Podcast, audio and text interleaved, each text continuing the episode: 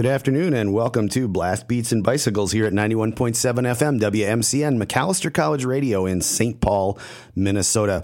We have a great guest here on our Bicycle Hour. Bonnie Gagnon is here and uh, we are going to talk all about ultra endurance cycling. Bonnie, welcome to the show. Thanks so much, Jason. It's a pleasure to be here. It's going to be a lot of fun uh, talking with you about this stuff. I am fascinated by you, ultra endurance people. You're a completely different species. so I hope you can teach me what it's like to suffer on some of these experiences. Let's do it. All right. Well, before we get into the, too much of that, we want to make sure we start and tell people all about the velodrome news that's going on around the world.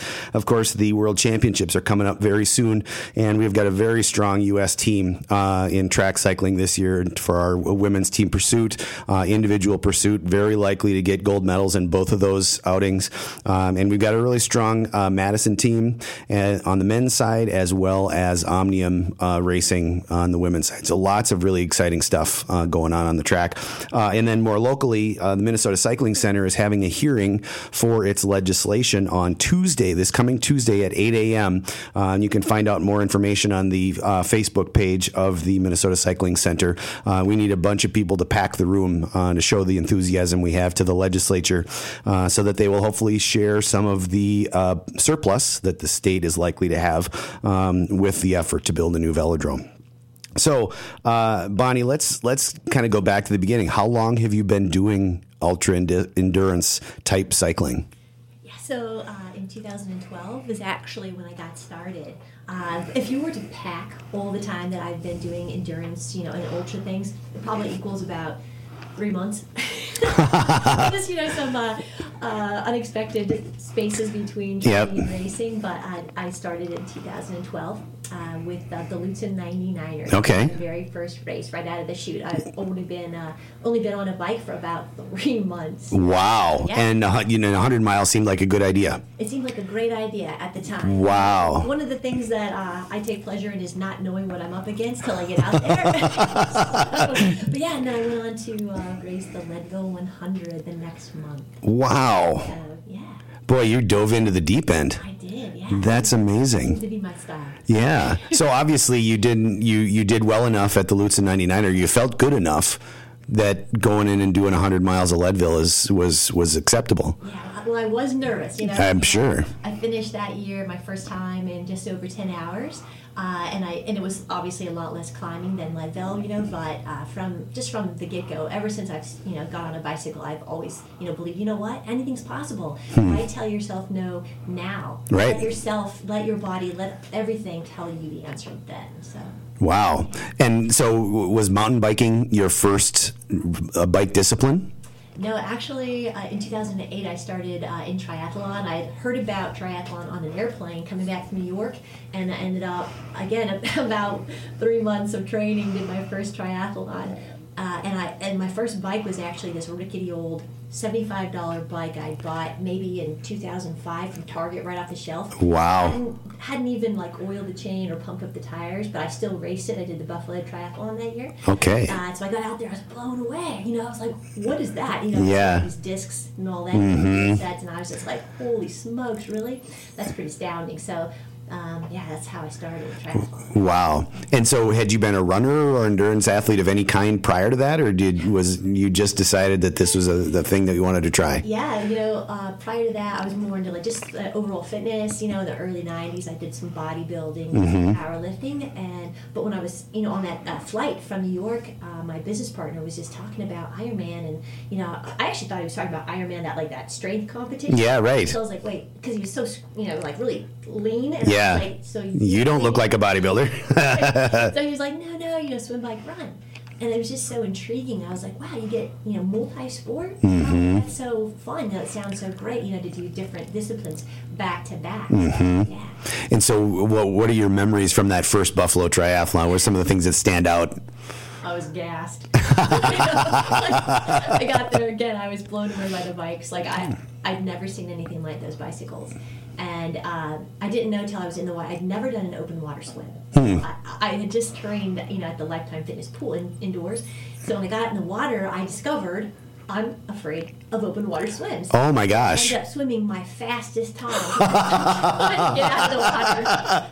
I think I, I don't think I've ever swum that fast. You know? but, uh, but yeah, I was just like, oh, this is really fantastic. You know, there was like the energy was there that I liked, and uh, there was some competitiveness there that I actually really enjoyed. Um, and it was actually at that race that I discovered, you know, and we'll get to that later, obviously, that I had a lung disease. the very first race. But Wow. I had a great time, you know, and I don't even know what I placed, but I signed up for a race. Uh, the next week and went on and did another race actually had a podium finish so i was like Wow. this is great That's fantastic. So obviously you've got some amount of natural ability to go fast over long periods of time. something I mean, it, to, to podium in your, you know, one of your earliest races, that's a pretty impressive, impressive feat. Um, and so, as you think about, you know, your development as a an ultra endurance athlete, what were some of the keys to success for you getting into those early races and being and being good? Yeah, you know, so much of it, it's just like life, right? It's about overcoming fear. You know, a lot of times we see something like, man, I'd love to try that. You know, whatever that might be. It might be something at uh, an academic level, it might be something at a work level, or, you know, at a sports level. Uh, but we're intimidated because we don't know Right. about those things, and so and maybe we don't have the proper network to, to find out. So for me, if I don't know, I'm either gonna and I've perfected research because back then I didn't know anything about research. I didn't, and so now I jump in, and then as I'm jumping in, I'm quickly doing the research. know? So it's a lot about uh, just mentality. You know, just try to overcome your fears. You know, and that's what courage is, right? Courage is not the absence of fear. Courage is doing something in spite of fear. Bravery, however, is doing something without fear. I'm not brave, so I courage. And so, as you thought about, you know, that that Lu- Lutsen 99er for the first time, what were some of the things that you were unsure of or afraid of going in? dying. You know, I, I Yeah. remember distinctly. You know, uh, I had gotten out of the ICU and I'd been out of hospital for about six six months, and uh, I was in the car driving there, and my, my knees were actually shaking. I was so afraid. Know, and I, I was asking myself, "What are you afraid of?" Yeah. You know, and uh, I felt like it. I felt like I'm afraid I'm going to die. You know, and it really it's. I, I'm afraid of the unknown. I've never done this before. Sure. You know, that's really what it's Yeah. And so you were in the ICU because of that lung disease that you that you had discovered. Is that what what led you there? Yeah, yeah, absolutely. So it, it started off in actually 2009. I Mm-hmm. was diagnosed for a year and a half. Really? And uh, by the time I got into the ICU, um, uh, it was so severe that they had like I, they had taken out part of my intestines. You know, Oh my gosh. appendix. I had full hysterectomy, and uh, my lungs were just really, really in bad shape. And it, this bacteria, they hadn't seen it in 200 years in Minnesota, and it got Wow. back in. It was just uh, just messed up everything, you know. So Man, is there any indication of how you contracted that? it's non-communicable, uh, so they're really astounded. They can't figure out how I got it. You know, even when I was over in a third world country, because I had actually uh, ingested some water, some untreated water, so it might have come from that, or uh, you know, they don't even know. They, to this day, they don't know. Wow. And and yet you were a few months removed from being in the hospital, and you were said, "Hey, let me ride for hundred miles." Let's do this. Yeah, you know, short. Right and and and so i mean obviously you talked about mentality that sort of okay well now i've got to take advantage of opportunities right that had to be a motivating factor for you right Yeah, you know, when I was in the ICU, you know, when you're in that situation when uh, you're told, "Hey, it looks look, look, looks like you're not going to make it," you know, you re- it really comes down to what's the most important thing, you know. And of course, God, and my family were number one and two. Um, but to be quite frank, the number three thing that came up in my heart and in my mind was being outside on the bike or running. Like that's how much I love it. And so, uh, it's because I survived. I was like, yeah, you know what? I'm going to go and do those things that uh, I've always wanted to do. If I can enforce somewhere. So.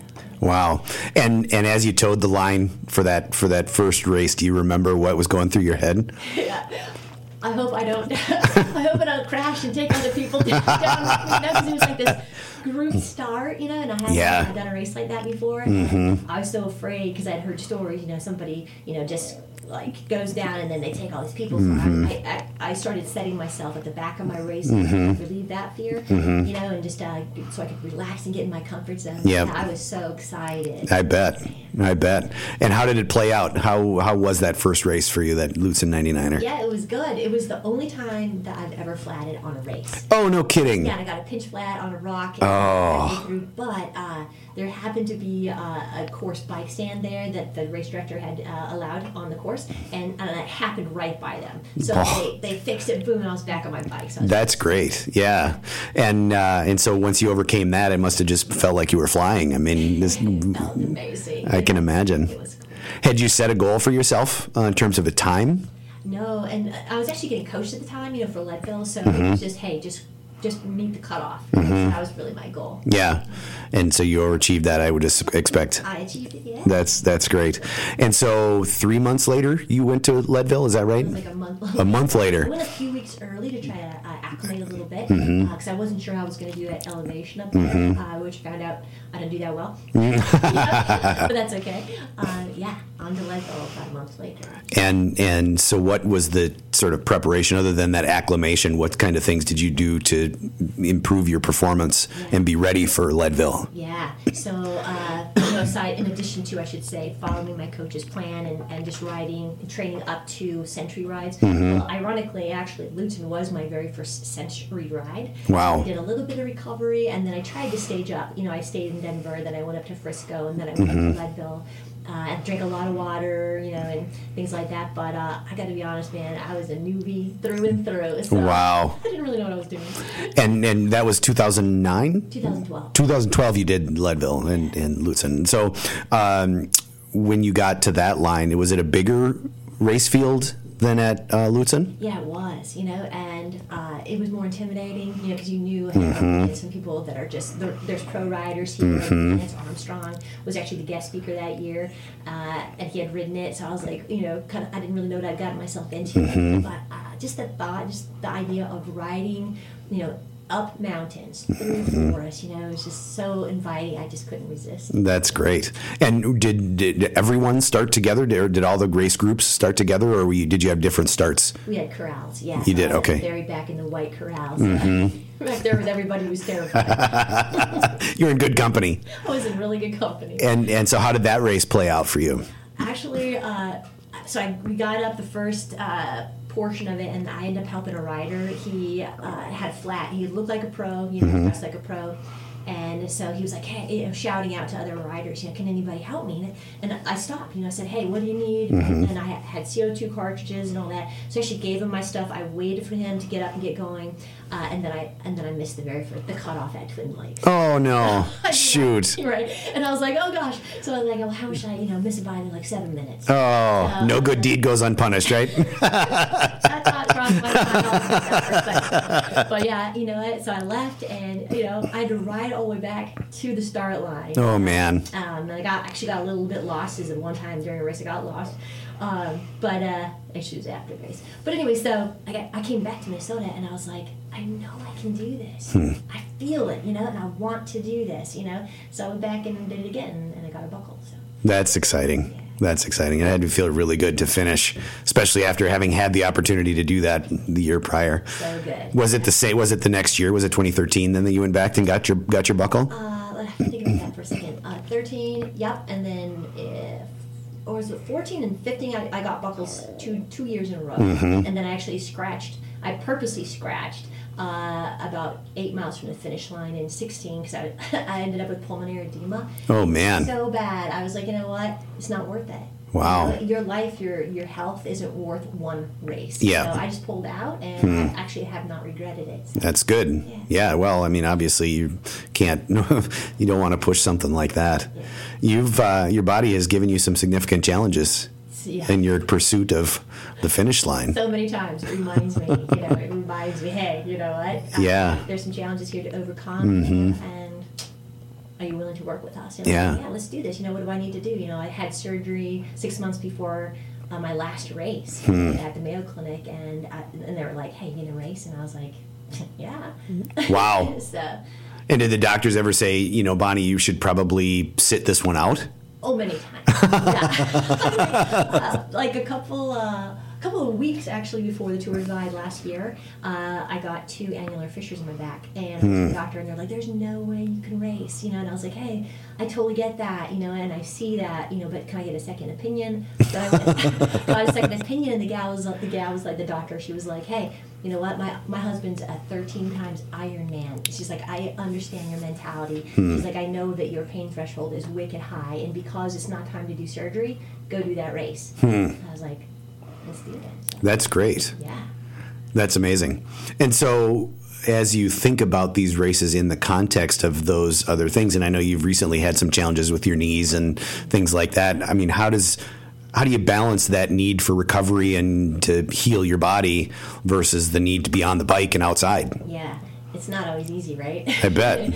you know, sometimes uh, every year, I should say, actually, I go into the Tour Divide knowing I'm not I'm not technically ready. Hmm. My body's not technically ready, but because of the types of conditions and issues that I deal with, I will never be technically ready. But mentally.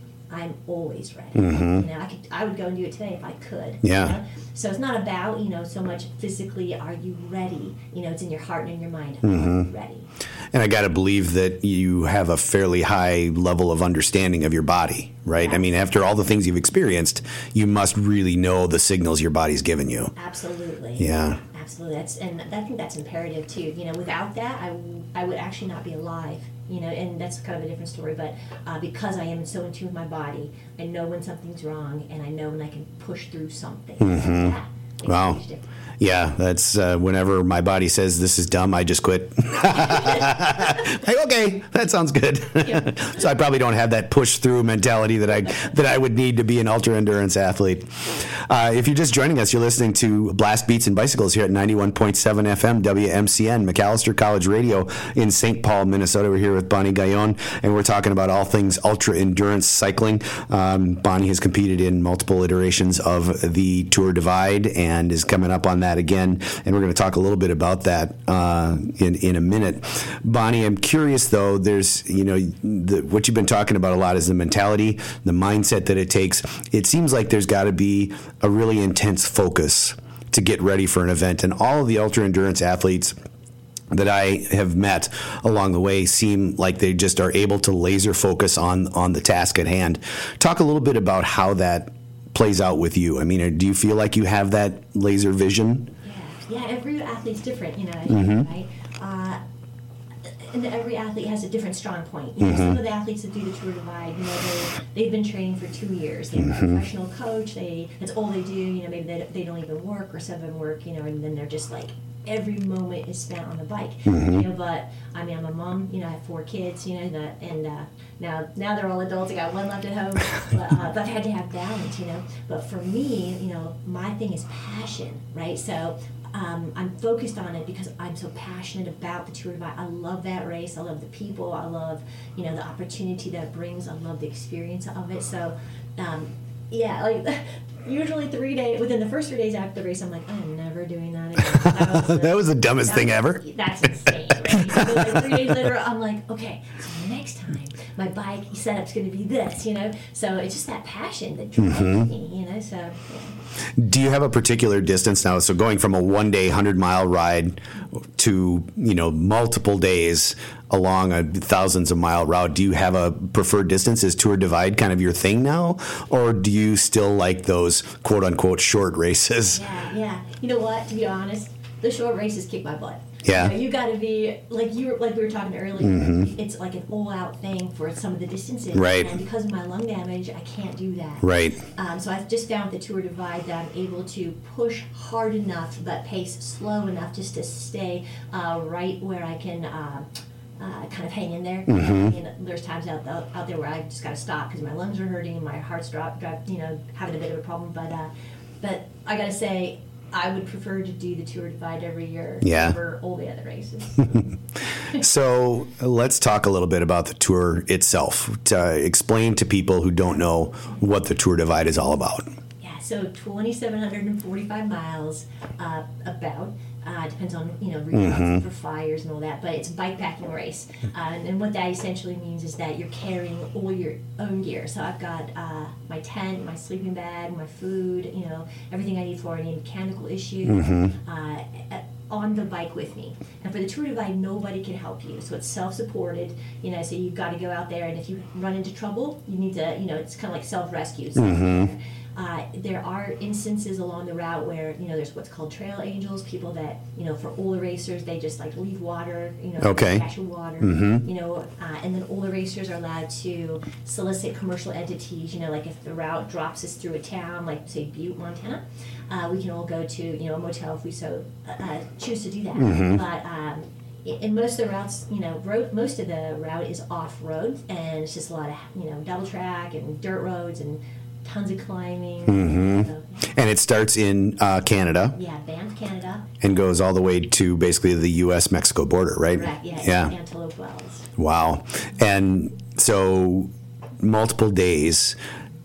Do you need to do the whole route from start to finish at the same time? So basically in one effort, or can you stop and like go back to work for a couple days and then go back uh, on the trail? Yeah. Yeah. So you know. Ideally, you're going to do it in one shot. Sure. Mm-hmm. If you want to be a racer, right? I do have a couple of friends who have left the course, uh, but that time is still counting against them. Right. One left for a wedding, Mm-hmm. you know, uh, one left for a work thing, and then came back, and you have to start. You have to enter the route exactly where you left off. Hmm. Um, but uh, what happens is, to be a, considered an official finish finisher, you have to finish under a certain time segment. Right. Uh, and also, uh, you have to have so many miles in on average per day. Okay. So when, if you were to lead the route like they did, you know, uh, now your miles per day is is diminishing. So Right. You might become uh, delegated as a tour instead. Sure. And you'll still show as a finisher of the race beyond you know 30 days or whatever. Mm-hmm. You know. Uh, but you might be relegated as a tour. So, Yeah. so- So 30 days is the is the cutoff for women. Is that what you said? Yeah, it's kind of about 30 days, Mm-hmm. and for the men, it's about 25 days. So 30 days, 2,700 miles. That's almost 100 miles a day. Yes. Wow. And so how do you how do you pace out? How do you plan that route? I have no idea. I just, I just, you know, you just give your best, right? Yeah. So you just hope, like for me, anyways, I hope to make it about 110 miles a day. That's kind of like in the back of my head, Mm-hmm. you know. And but weather, you know, is a huge uh, determining factor. You know, uh, it could if we have rainstorms in certain areas, like we did this last year, uh, it could turn, you know, the road surface into peanut butter mud. Mm-hmm. Like, you know, some people have. We might have to like actually set up camp because the roads are impassable Wow. you know so but yeah i uh, i hope for 110 you know and i just give it my best and, I'm- and i'm just grateful for whatever i accomplish that day And as you think about that that trip, then are you planning it out in terms of this is the place where I want to stay? There's a campground that I want to stay at, or this is a milestone that I want to reach, or so are you changing your mileage, give or take, based on the the terrain and where you're where you're headed? yeah yeah i know a lot of racers do do that uh, but because of my physical limitations Mm-hmm. and illnesses that i still contend with uh, again i just like I just go as far as I can. Mm-hmm. One of the things that actually did help me a lot was this last year, and then going forward, I decided, um, if at all possible, I'm not going to stay uh, in at like a motel. Hmm. I'm going to camp. So uh, it, because I decided to do that, it helped me push beyond those areas. Those areas are like are probably the biggest time suck that you could come across. Yeah. Because now you, oh, I'm gonna go to this motel. Oh, I could, probably could have ridden a couple hours more. Right. And I'm gonna resupply. Oh, in the morning, I think I'll get some breakfast. Mm-hmm. Uh, but uh, I was able to shave off. I think it was seven days or something between. Uh, no, 11 days between uh, 2016 and this last year. Wow. That was one of the reasons why. You know, I Hmm. just got rid of that comfort zone. Mm-hmm. Have you run into any like major issues mechanically or otherwise while you've been out on the Tour Divide? Oh man, thankfully I never have. You know. Wow. Um, but like, I know a couple people have, but it's nice because the uh, the overall percentage of racers and finishers alike have not had issues like that. You know, the issues come up. You know, for me, it's the wildlife. You know. oh, that doesn't sound great. yeah, I mean, obviously that's got to be a concern, right? There are bears in those areas, right? And a lot of people, uh, you know, aren't afraid of the bears. You know, for some reason, I uh, have some concerns about the bears. some, some racers actually finish the race with no sightings. Uh, every year, I see bears multiple times. Uh, I've been stalked by a mountain lion. Hmm. Oh, boy. I've been attacked by uh, a rattlesnake. You know, so Yikes. yeah. So uh, for some reason, you know, even though it's beautiful and I think wildlife's amazing, I'm always a little, you know, a little bit, yeah, you know, concerned about that. But keep your eyes open. And and you're generally expected to not be around other cyclists, right? Or at least not draft or take Right. take assistance from other other racers, right? Yeah, no drafting allowed. Yes, we all have GPS trackers, so you can see. You know, the the race director does actually watch and watch for that. Mm-hmm. Uh, and you know, a lot of uh, a lot of racers are. We're going to be spread out. I mean, the the, the ride leaders. You know, the the, fin- the top finishers, they're probably going to finish, you know, in under, you know, 16 days, you know, around Wow. there. You know, where I'm more back of the packer, Mm-hmm. I'm going to be cutting that close to the 30 days, you know. So yeah, we're spread out over 2,745 miles. Um, some people do kind of ride together-ish, and the race director, the race director, director actually encourages that uh, through bear territory, just kind Hmm. Ah, of sure. safety thing. Yep. So if you can, you know, kind of be in closer proximity to somebody, Sure. a good thing. Yeah. So do you? I mean, I know there's the Grand Depart in Banff. Do you sort of talk with other participants about, hey, you know, we're sort of going to be together during the race. Let's kind of navigate that together. Uh, not really, actually. Uh, I know some racers do that, and they and I end up getting a lot of private messages about that. You know, and a lot of most of it's like, "Hey, I wish I didn't do that." Because you're only as fast as your slowest person. Hmm. Sure. And every day it could be somebody different for some Right. different reason. Um, but I like to say, hey, you know, we're gonna start together. We're definitely gonna see each other out there. Like Hal Russell, he's like this seven-year-old awesome guy. He's finished the race like seven times. You know. Wow. But I, I would see him every day, you know, and uh, but maybe for ten minutes. Mm-hmm. So that I love that, you know, because uh, it's motivating, it's inspiring. Sure. You're not alone. Um, but yet I'm not holding him back. He's not holding me back. You know. So Yeah, and so as you prepare, there there are, aren't that many rules, but there are a handful, and they're pretty strict about them. Are there some things that you particularly pay attention to to know? know, Okay, this is these are some things I have to be worried about during this race.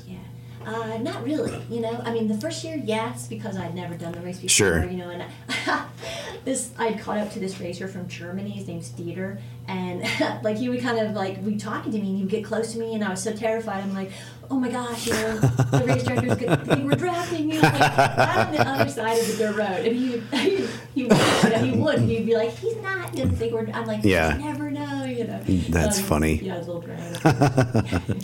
And and you're you talked about it being self supported. Talk about all of the things that n- normal bike riders don't have to carry with them that you have to bring along. Yeah, so for me, I, I do bring a one man tent. You know, some people bring a bivy, Mm-hmm. Yep. Mm-hmm. you know, because they just like it's fast, it's small, it's light. Uh, but I am a little bit claustrophobic and like some breathing space, so I've got a one man tent. It's a big Agnes Platinum Fly Creek UL one, Mm-hmm. so it tapers to my feet, um, but it's still pretty small. I can sit up, but there's not much else I, else I can do. Mm-hmm. Uh, I bring a, a Western Mountaineering SummerLite uh, sleeping bag. It goes down to 30, and I've got a liner for that as well. Uh, and then, yeah, I've just got two feed bags just packed full of food. I've got, uh, you know, some cages on my fork with extra water in there. Uh, I don't have a change of clothes. What I'm wearing is what I'm finishing in, you know. Wow. I've got layers of jackets, and Sure. some rain pants, Yep. and and maybe one extra pair of socks. Uh, but I've got lights, I've got chargers, you know, and of course I've got my GPX, you know, so I know which way to go. It's helpful. Yep. Uh, but yeah, it's about it, and that's Wow. all that I can carry. That's pretty lean. And how much how much food are you carrying with you? I mean, what's your how many days worth of food do you have with you at any given time? Yeah, well, I try to always carry one full day or a little bit more than that. I've, I've every year I've run out of food. It's amazing how much food you can eat out. Yeah, I can only imagine. Get so hungry. It's a little bit of work. yeah. So I try to, you know, because I'm slower, right? So the faster racers, they don't have to carry as much because Right. they know I'm going to be zooming through this area. But I know, hey, I might have a couple of days out there where I don't even get to resupply, Mm-hmm. and so I've got to carry enough to get through, you know, a day and a half or whatever.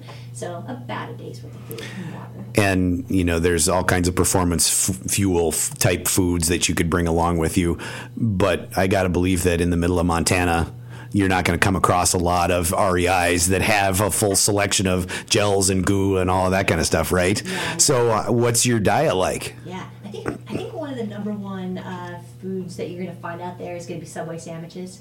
You know, like will like I'll go into Subway and I'll order two footlongs and I'll literally smash them down so they'll fit right. Huh, right. Into my tail bag. Uh, and then and then for me it's frozen burritos. Right. You know, because if I buy it frozen, I know by the next morning It's going to be thawed and yeah, yeah. good to go. So That's uh, great. And then of course, you know, we're all we all have to have candy bars. Gotta have that. Yeah. Yeah. Wow. So you're not necessarily worried about the, you know, ultimate like super health conscious type food. You're just trying to get calories. No, no. There's kind of a running joke where we do it for the junk food. One time in our lives, you can pack down as many Oreos, chips as you want. Right. How many footlongs can I fit in this six inch area, right? and and what other kinds of mechanical uh, equipment do you bring along with you? I mean, are you carrying a spare derailleur hanger and things like that that can break? Yeah, just in case. You Mm-hmm. know, uh, the one year I didn't carry the spare derailleur was when I had a Rohloff. You know, because it's all internally housed. Yep. Uh, but yeah, I'll bring a derailleur. Obviously, I'm going to bring like a food. I'm going to bring you know uh, like a. Uh, chain breaker, chain Mm-hmm. links, you know, spare tubes in case, you know, maybe if I can fit goo, not goo, but if I can fit some uh, Stan's sealant or something, you know, uh, I got a pump, you know, things like that. So. Mm-hmm. Yeah. So you're really carrying just kind of an ex, an overly large, you know, road type of multi tool. Basically, you're not carrying a lot of extra stuff, Exactly. Right. Because where are you going to put it? right? You know? Right. So, Because all that stuff has weight. exactly. And, and it requires space. Yeah. Mm. And I write a, a size small medium, so I don't have a lot of frame space. Yeah, and that's an interesting thing. How do you how do you de- develop your packing strategy? I mean, where do you carry stuff, and how did did that evolve over time? Yeah, totally. Like I actually have a list that I follow now, you know, and then every year I just kind of perfect that list and scratch off things that okay, I didn't use that, Mm-hmm. okay, I needed this time, you know. So I lay it all out on my floor, Mm-hmm. uh, and every time I lay it out, I'm like. I fit all this stuff, you know, it's so impossible, you know. But like even my sleeping bag packs down to the size of an Nalgene, right? So my, Wow. right? So and the front tent, the tent that I have, same thing. So Hmm. I just, you know, you're able to, uh, like you said, you perfect your list, Mm-hmm. where you're going to put it.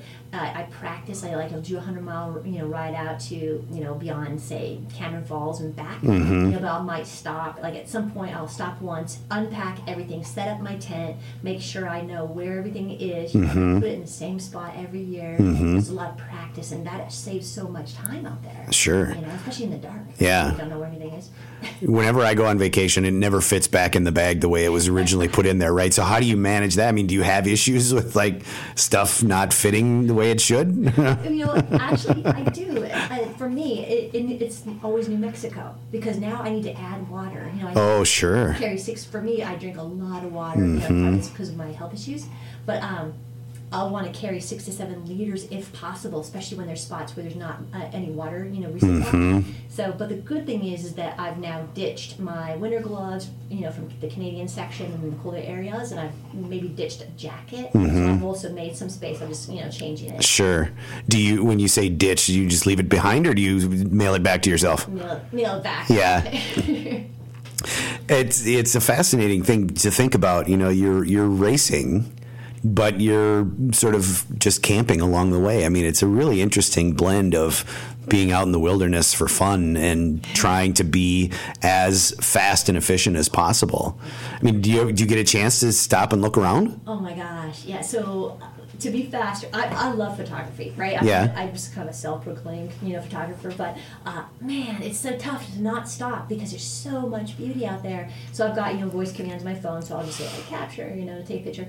But every night I make a point after I set up, you know, my camp, my campsite mm-hmm. uh, to turn off all my lights. And just mm. take in the vast, you know, stars. Just mm-hmm. so astounding, you know. Yeah. Uh, and a lot of those moments come they come so fast that I don't want to miss it. You know, Mm-hmm. like uh, every every year so far, I've been riding along, and it's usually like in New Mexico, and then like a herd of pronghorn will just come out of you know out of the peripheral and be running alongside me, and it's just so surreal. It's just like wow, it's amazing. Wow. Just try to really pay attention. Yeah. And then I, I usually bring a GoPro. I, I'm not good at charging it, so I've got like no footage. But this year,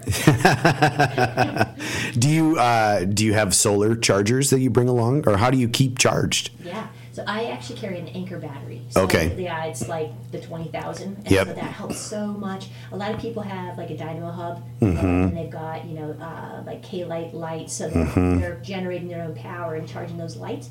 Uh, I'm not fast enough. you know, I mean, I know it's really slow. Yeah. The average speed that you have to maintain in order to make that charge work.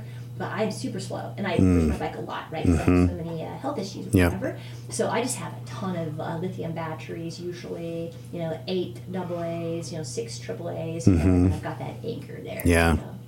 So, as you started out on that first tour divide, you got through the first couple of days. Did, you find that it got easier as you went along, or were there times where it was it was tougher than others? I mean, what was that first ride like? It was like a honeymoon, you know, like I didn't know, you know anything, you know, and I didn't realize I was really slow. Like I, I, mm-hmm. I, cause I felt like I was giving it my all. you know, Sure. like, yeah, I did. I had a great day. I'm like 63 miles. This is gonna take me months to finish. Yeah. You know, so I, I actually learned during the course of that race, you know, and so about the halfway mark, I actually got faster and faster and more efficient, and my confidence and my understanding of the dynamics of that race mm-hmm. began to build. You know, so yeah. And and so, as you think back now, what were some of the key learnings that you had? You know, what were some of the key things that you took away from that first tour divide? just you know it really was coming to an understanding of the race dynamics you know and i couldn't have gotten that uh, for me any other way other than experiencing it you know? so it, yeah i was just learning you know how to be efficient you know how to get resupply quickly you know uh, to go further longer faster if you could you know, to ride into the night you know to not be like you got to re- every day you got to be out of your comfort zone Yeah. back then I wasn't too sure, you know, or too concerned at what time to get up. I wake up at 4:20 every morning. No, but it doesn't matter what time I go to bed. Usually I'm asleep by around midnight. Mm-hmm. You know, so I know I'm going to be exhausted out there. And that's where I make up my time. You know, Sure. You learn about your body and how you you respond, Mm-hmm. which is huge. You know, 'cause you can read about it all day long. Right. And mostly we're going to read about the, the top finishers and how they did. And so you really don't have a good comparison. So Mm-hmm. until you get out there and just listen to your body. Yeah. It's going to speak to you really loud. and uh, how are how are you pacing out the day? Are you going nonstop for that full 110 or whatever it is miles, or are you sort of breaking it up into smaller chunks during the day? Yeah, I, I used to carry the physical maps, so then like I would like look at okay, well at this mile marker, I'm maybe have a resupply. Mm-hmm. This last year was the first time I just said, you know, I've done this course a couple times, you know, and I'm just gonna leave the maps behind, so I really don't have the space because I had a full suspension last year, Mm-hmm. uh, and I'm just gonna see how it goes. You know, but I always ride as far as I can, especially being a slower rider, Mm-hmm. as far as I possibly can. Really, it's until my body says. I'm done. Yep, yep. oh, we can't go on. and and as you look at your relative performance, you know, you, I mean, you've, you've mentioned that you're not among the top finishers necessarily, but are, are you setting goals relative to those other racers, or is it purely uh, here's what I want to be able to accomplish this year for myself? Yeah, purely here's what I want to be able to accomplish for myself. You know, like Hal Russell, that gentleman I mentioned Mm-hmm. earlier. You know, if you say, "Hey, Hal, you know, what's your finish goal?" He's, and he'll tell you. You know, I don't really have a day. You know, like a 25 days or Yep. whatever. I, I just know I'm going to start and I'm going to finish. I just don't know what's going to happen. Hmm. You know that. You know, and that's kind of like the mentality I've sort of adopted. you know. Interesting. Yeah. Yeah, and uh, and so as you get out on the trail, how do you motivate yourself then? If you don't necessarily have a specific goal in mind, what's the metronome in your head telling you? Yeah, for me, it's seriously, it's nature just draws me. Yeah. I never like. I know a lot of people struggle with that, right? 'Cause like it's so long, some people actually get bored. Mm-hmm. Yeah. you know. But for me, it's like I'm being pulled forward because I'm so excited to see what's next. Mm-hmm. It's so beautiful, and every part of that trail is so unique. You know, and every year I've done it, since I'm going through at different times of the day, or Mm-hmm. it looks different to me. You know, I see. Oh, it's just so it's so beautiful. I, I don't actually have a problem with motivation. I've never been out there and thought, man, I want to quit. Yeah. I've never thought that. So, Have you run into any severe weather problems along the way? Really? a couple of years ago, a guy got struck. A guy got struck by lightning. Oh my gosh. Yeah, he woke up like in a bed and breakfast. You know, this guy from uh, isn't it Seb, Seb, I think. Wow. Yeah, Seb done. But yeah, so like the, the weather runs the gamut. You know, I've been Mm-hmm. in snowstorms, I've been in ice storms. You know, sleet, hail. I've started in you know 35 degrees and ended in 118 degrees. Oh, jeez. You know, I've been in dry, wicked dry weather. You know, I've been in downpours where I, I literally was like. Can't go on, you know. I, I just can't. It's too much mud. I'm gonna, you know, it's gonna destroy my bike, you know. So I, I've been in everything, you know. Wow. So cool, and that's part of the fun. Yeah. That's part of the adventure. You know, I, I know you. Uh, you mentioned when we talked earlier this week that you're not too much of a gearhead, but you've uh, you've obviously had to to figure out you know what works for you from a technology perspective, right? Yeah. So what's your what's your bike like this year going to be? Yeah. Well, I, I actually I have a secret project going on. Oh, yeah. okay. It, but um, we'll just say that um, you know I've ridden uh, like full suspension last year, right? Yep. Trek Superfly 100, which is my ultimate favorite bike, and I had an Eagle 12, which I'll have again this coming June. Eagle 12. Mm-hmm. Uh, I do favor hydraulic brakes, so that's going to be on on the bike that I ride. Um, uh, I'll just say it might be a Ti bike. Ooh. Cool, and you know some dampening. And Yeah. um, my my new favorite thing also is to add the tri bars, like from triathlon. Interesting. Yeah, and have risers on there so that when I'm bending forward, 'cause I have Sure. fissures, Mhm. just like it's like one motion with your hands, and you're already in a more relaxed forward position. Yeah. You know, so but yeah, I got my I'm transferring my ENVE wheel set over, uh, so it's kind of like the same thing I rode last year, but Mm-hmm. a different frame. So yeah. That's great. And so you talked about having a Rohloff uh, hub, an internal gear hub. Uh, was that your first year you rode that? Yeah, no, that was in 17. Okay. And uh, man, I think, it- you know, geometry for me plays a huge role in Sure. how efficient I am. Yeah. And I happen to have the Rohloff on a bike that I, the geometry wasn't a good fit for. Hmm. So, and I could actually feel the weight. And a lot of people who use Yeah. offs will tell you that. And feel a little bit of that weight. And, you know, I just don't want that, you know. Yeah. Especially because I know I'm slower. Mm-hmm. Every advantage. Sure. so, Yeah, and that weight is a trade off for, you know, less mechanical challenges, right? Less to break, theoretically. Exactly. Which is Um, one reason why I love, you know, the Eagle 12. It's one mm-hmm. by 12, right? So there's a little less chance, you know. My friend Josh, uh, Cato, he actually's, you know, two by whatever or three by whatever. It works for him. He's Mm-hmm. Yep. Mm-hmm. wicked fast, you know, and he's a great mechanic. So. And so that 1 by 12 is that enough of a, a gear ratio range that, yeah, you know, you've probably got a 40 on the back. I do. Yeah. I love it. It's like That- the size of a frisbee. So It's actually the spokes as well, right?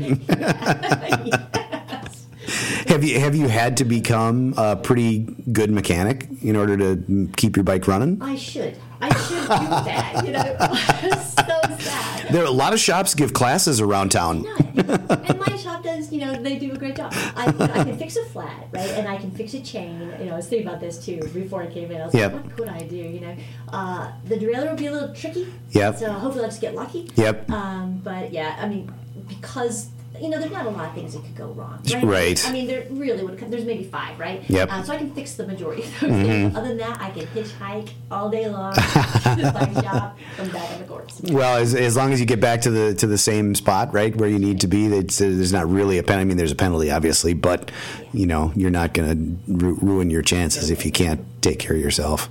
Yeah, and you you ride tubeless. It sounds like from what you said earlier. Absolutely, Yeah. yeah. Especially you know, uh, especially like for New Mexico, there's a lot of cacti know, and like little spurs and all that stuff. So you Mm-hmm. Sure. want to just plug that up. Know, so, Did you did you start tubeless from the very first time you rode Tour Divide? yeah. Yeah.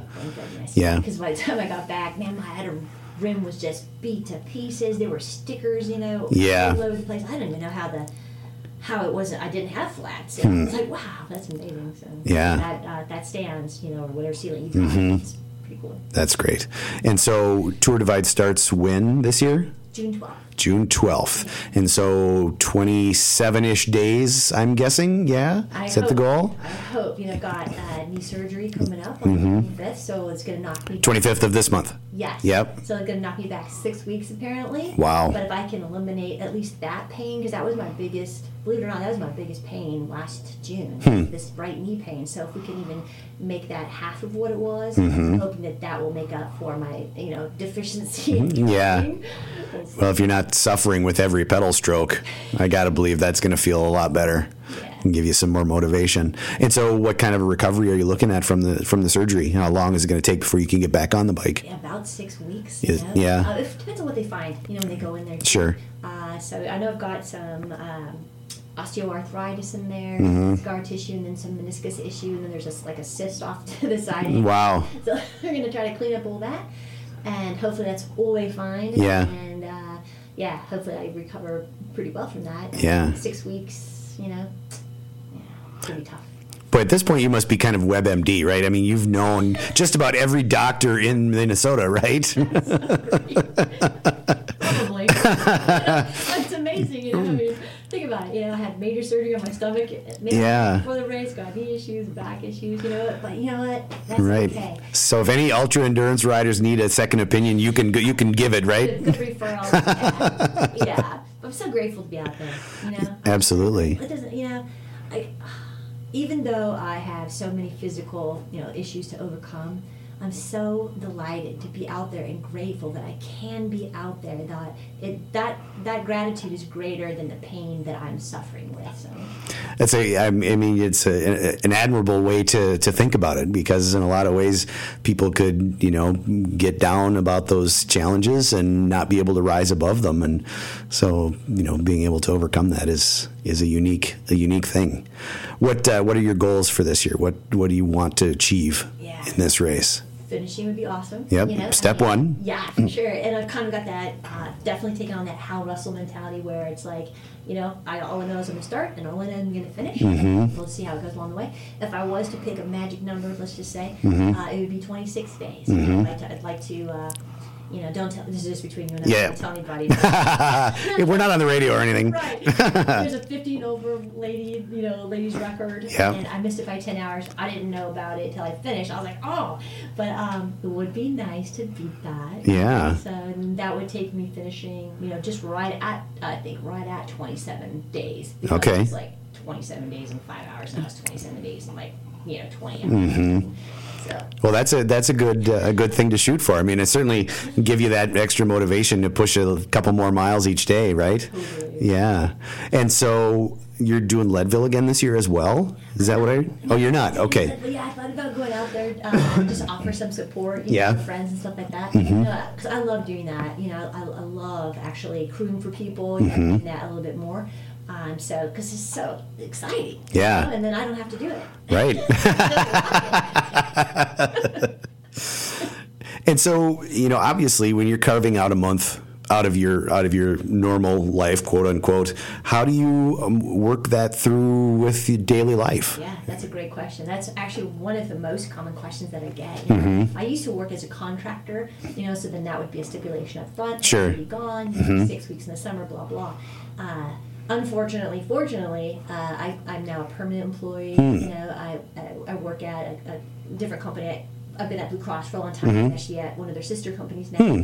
And I just assumed I'm never going to get this off, right? Right. I wrongfully assumed because I, again I got it approved and I was like wow you know so but you know it's a lot about you have to decide do I want to be a wicked strong rider mm-hmm. time away from other priorities? Know? so it's about your balance for mm-hmm. you. So for me you know luckily you know in a sense my kids were older. My son's about to graduate high school so now I can kind of selfishly you know Sure. turn turn that time over to more biking and things like that. But yeah it, it can be a struggle. I mean I've gone five weeks with no training.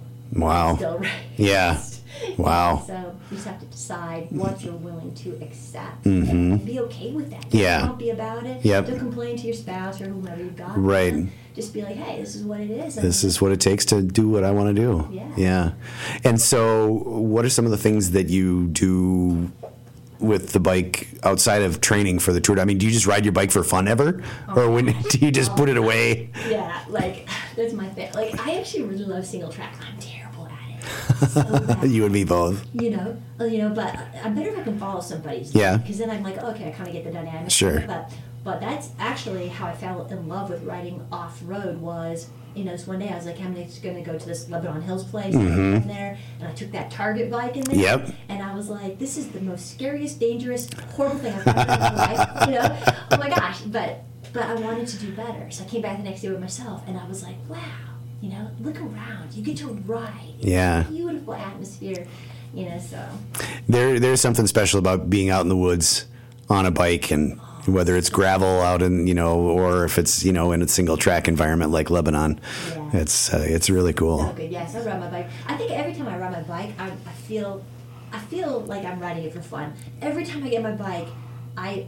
I'm smiling, you know, every time, you know. I mean, am I out there suffering sometimes? Of course, right? But you can ask, I think, anybody who's ever ridden with me, and they'll be like, yeah, she smiles all the time. Well, you know, you're riding your bike. I mean, how, what, how much worse could it be, right? If Yeah. you're suffering, just go a little slower. Yeah, you know? that's right. That's right. What what would you like to do with your quote unquote career as an ultra endurance cyclist? I mean, where do you go from from here? Yeah, yeah. You know, uh, there's a couple things like uh, I'm working on, and this is slow going, but maybe a kid's uh, bike packing club, you know, uh, program. I've been in touch with other people, actually in different states, and we're looking at that. You know, how can we help the kids get outside more? It's like, can you imagine as a kid, Yeah. camping off your bike? Yeah. Like unheard of from when I was Right. Know, so that's one thing I really want to pursue. Uh, and then uh, I'm actually helping to spearhead uh, the cycling team for Blue Cross Blue Shield. Nice. Uh, so try to help get that going. Yeah. Um, so yeah, those, things like that. You know, Mm-hmm. and I think probably the most the most rewarding thing is just even if you could just inspire one person, Mm-hmm. just to get on their bike, right? You like I've had people like I haven't ridden a bike in years, and because of you, I rode down the block. You know, I'm like that's amazing. Yeah. Mm-hmm. If you can inspire one person, it's an opportunity uh, of a lifetime. Absolutely. So, Yeah. I always aspire to do that. Do you have other race adventures that you want to be able to take? Actually, yeah, I there's a thing called the Triple Crown. Okay. What the Triple Crown is is completing the Tour Divide, Mm-hmm. the Arizona Trail Race, and the Colorado Trail Race all in the same year. Wow. You know that's amazing, right? Um, so I'd hope I'm hoping to someday do each uh, the, the do the other 2 Mm-hmm. and then maybe at some point put that all together in a year and complete the Triple Crown. Um, I'd like to go back and finish Arrowhead because Mm-hmm. I, I DNF'd on it my one time that I tried. Um, and then maybe the Actif Epica, I think that's how you say it. Yeah, Wow. Have you done other winter uh, endurance rides besides the Arrowhead? yeah. I did uh, the Tuscobia 160. Okay, mhm. Was that was in 2015? I actually ended up with frostbite. Oh no. uh, in my nostril, my earlobe. Oh, man. And some toes. Um, and but you know what? It was a great experience. Uh, I had a blast. It was beautiful. you know, It sounds like a ton of fun. so. Your nose falls off and your ears in half, and other than that. but uh, yeah, and then it's just a couple of short races I've done. and Stuff, but I really like the long stuff. You know. yeah, clearly. And so, you know, do you think you you've got this fifty plus women's goal sort of in the back of your mind? Are there other? I mean, do you imagine yourself doing these things for the rest of your life? Hopefully. Yeah. Yeah. You know, for me, it's not about the race. It's like a, as a race, it's about the experience. You know. Sure. And so, if there's opportunity to go out and do super long, you know, races or even just super long rides, you know, Mm-hmm. talk with a few of uh, the veterans of the Tour Divide. We're thinking about doing a ride where it's just it's not actually a race on the Tour Divide. It's actually a tour of the Tour Divide for all the veterans, which would be so cool. Hmm. Yeah. Yeah, but yeah, I mean, I love bike. Like I love riding bikes. You know, so I hope to do that Mm-hmm. trail running the rest of my life. That's fantastic. And and what advice do you give to aspiring endurance cyclists? Yeah, who might want to do Yeah, bikepacking. right. You know, it's like it- it's kind of like anything else in life. You know, figure out who you are. Mm-hmm. You know, I mean, we we identify with some, some people. We want to be like them. Mm-hmm. They're our heroes in cycling, or while they're doing something exciting.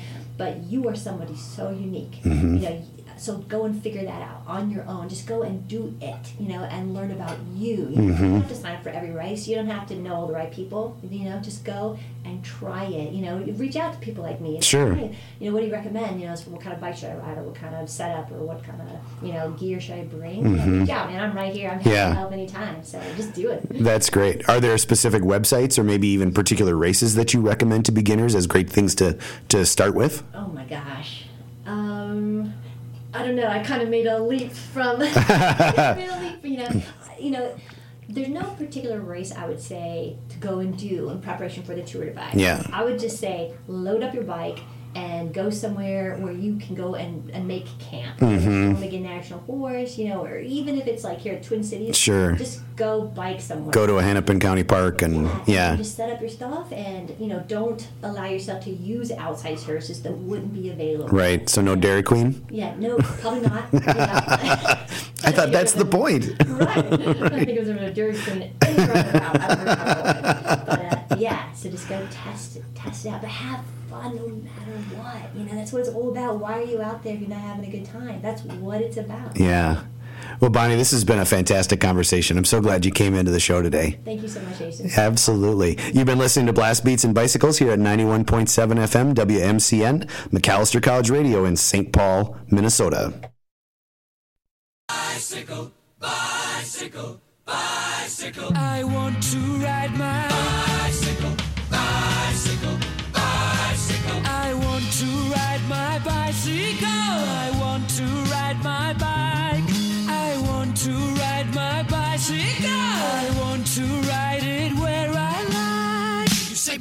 say white. Say bar, I say bite. Say shark, I say him. And Jaws was never my scene, and I don't like Star Wars. Say Rose, I say Royce. Say God, give me a choice. Say Lord, I say Christ. I don't believe in Peter Pan, Frankenstein, or Superman. All I wanna do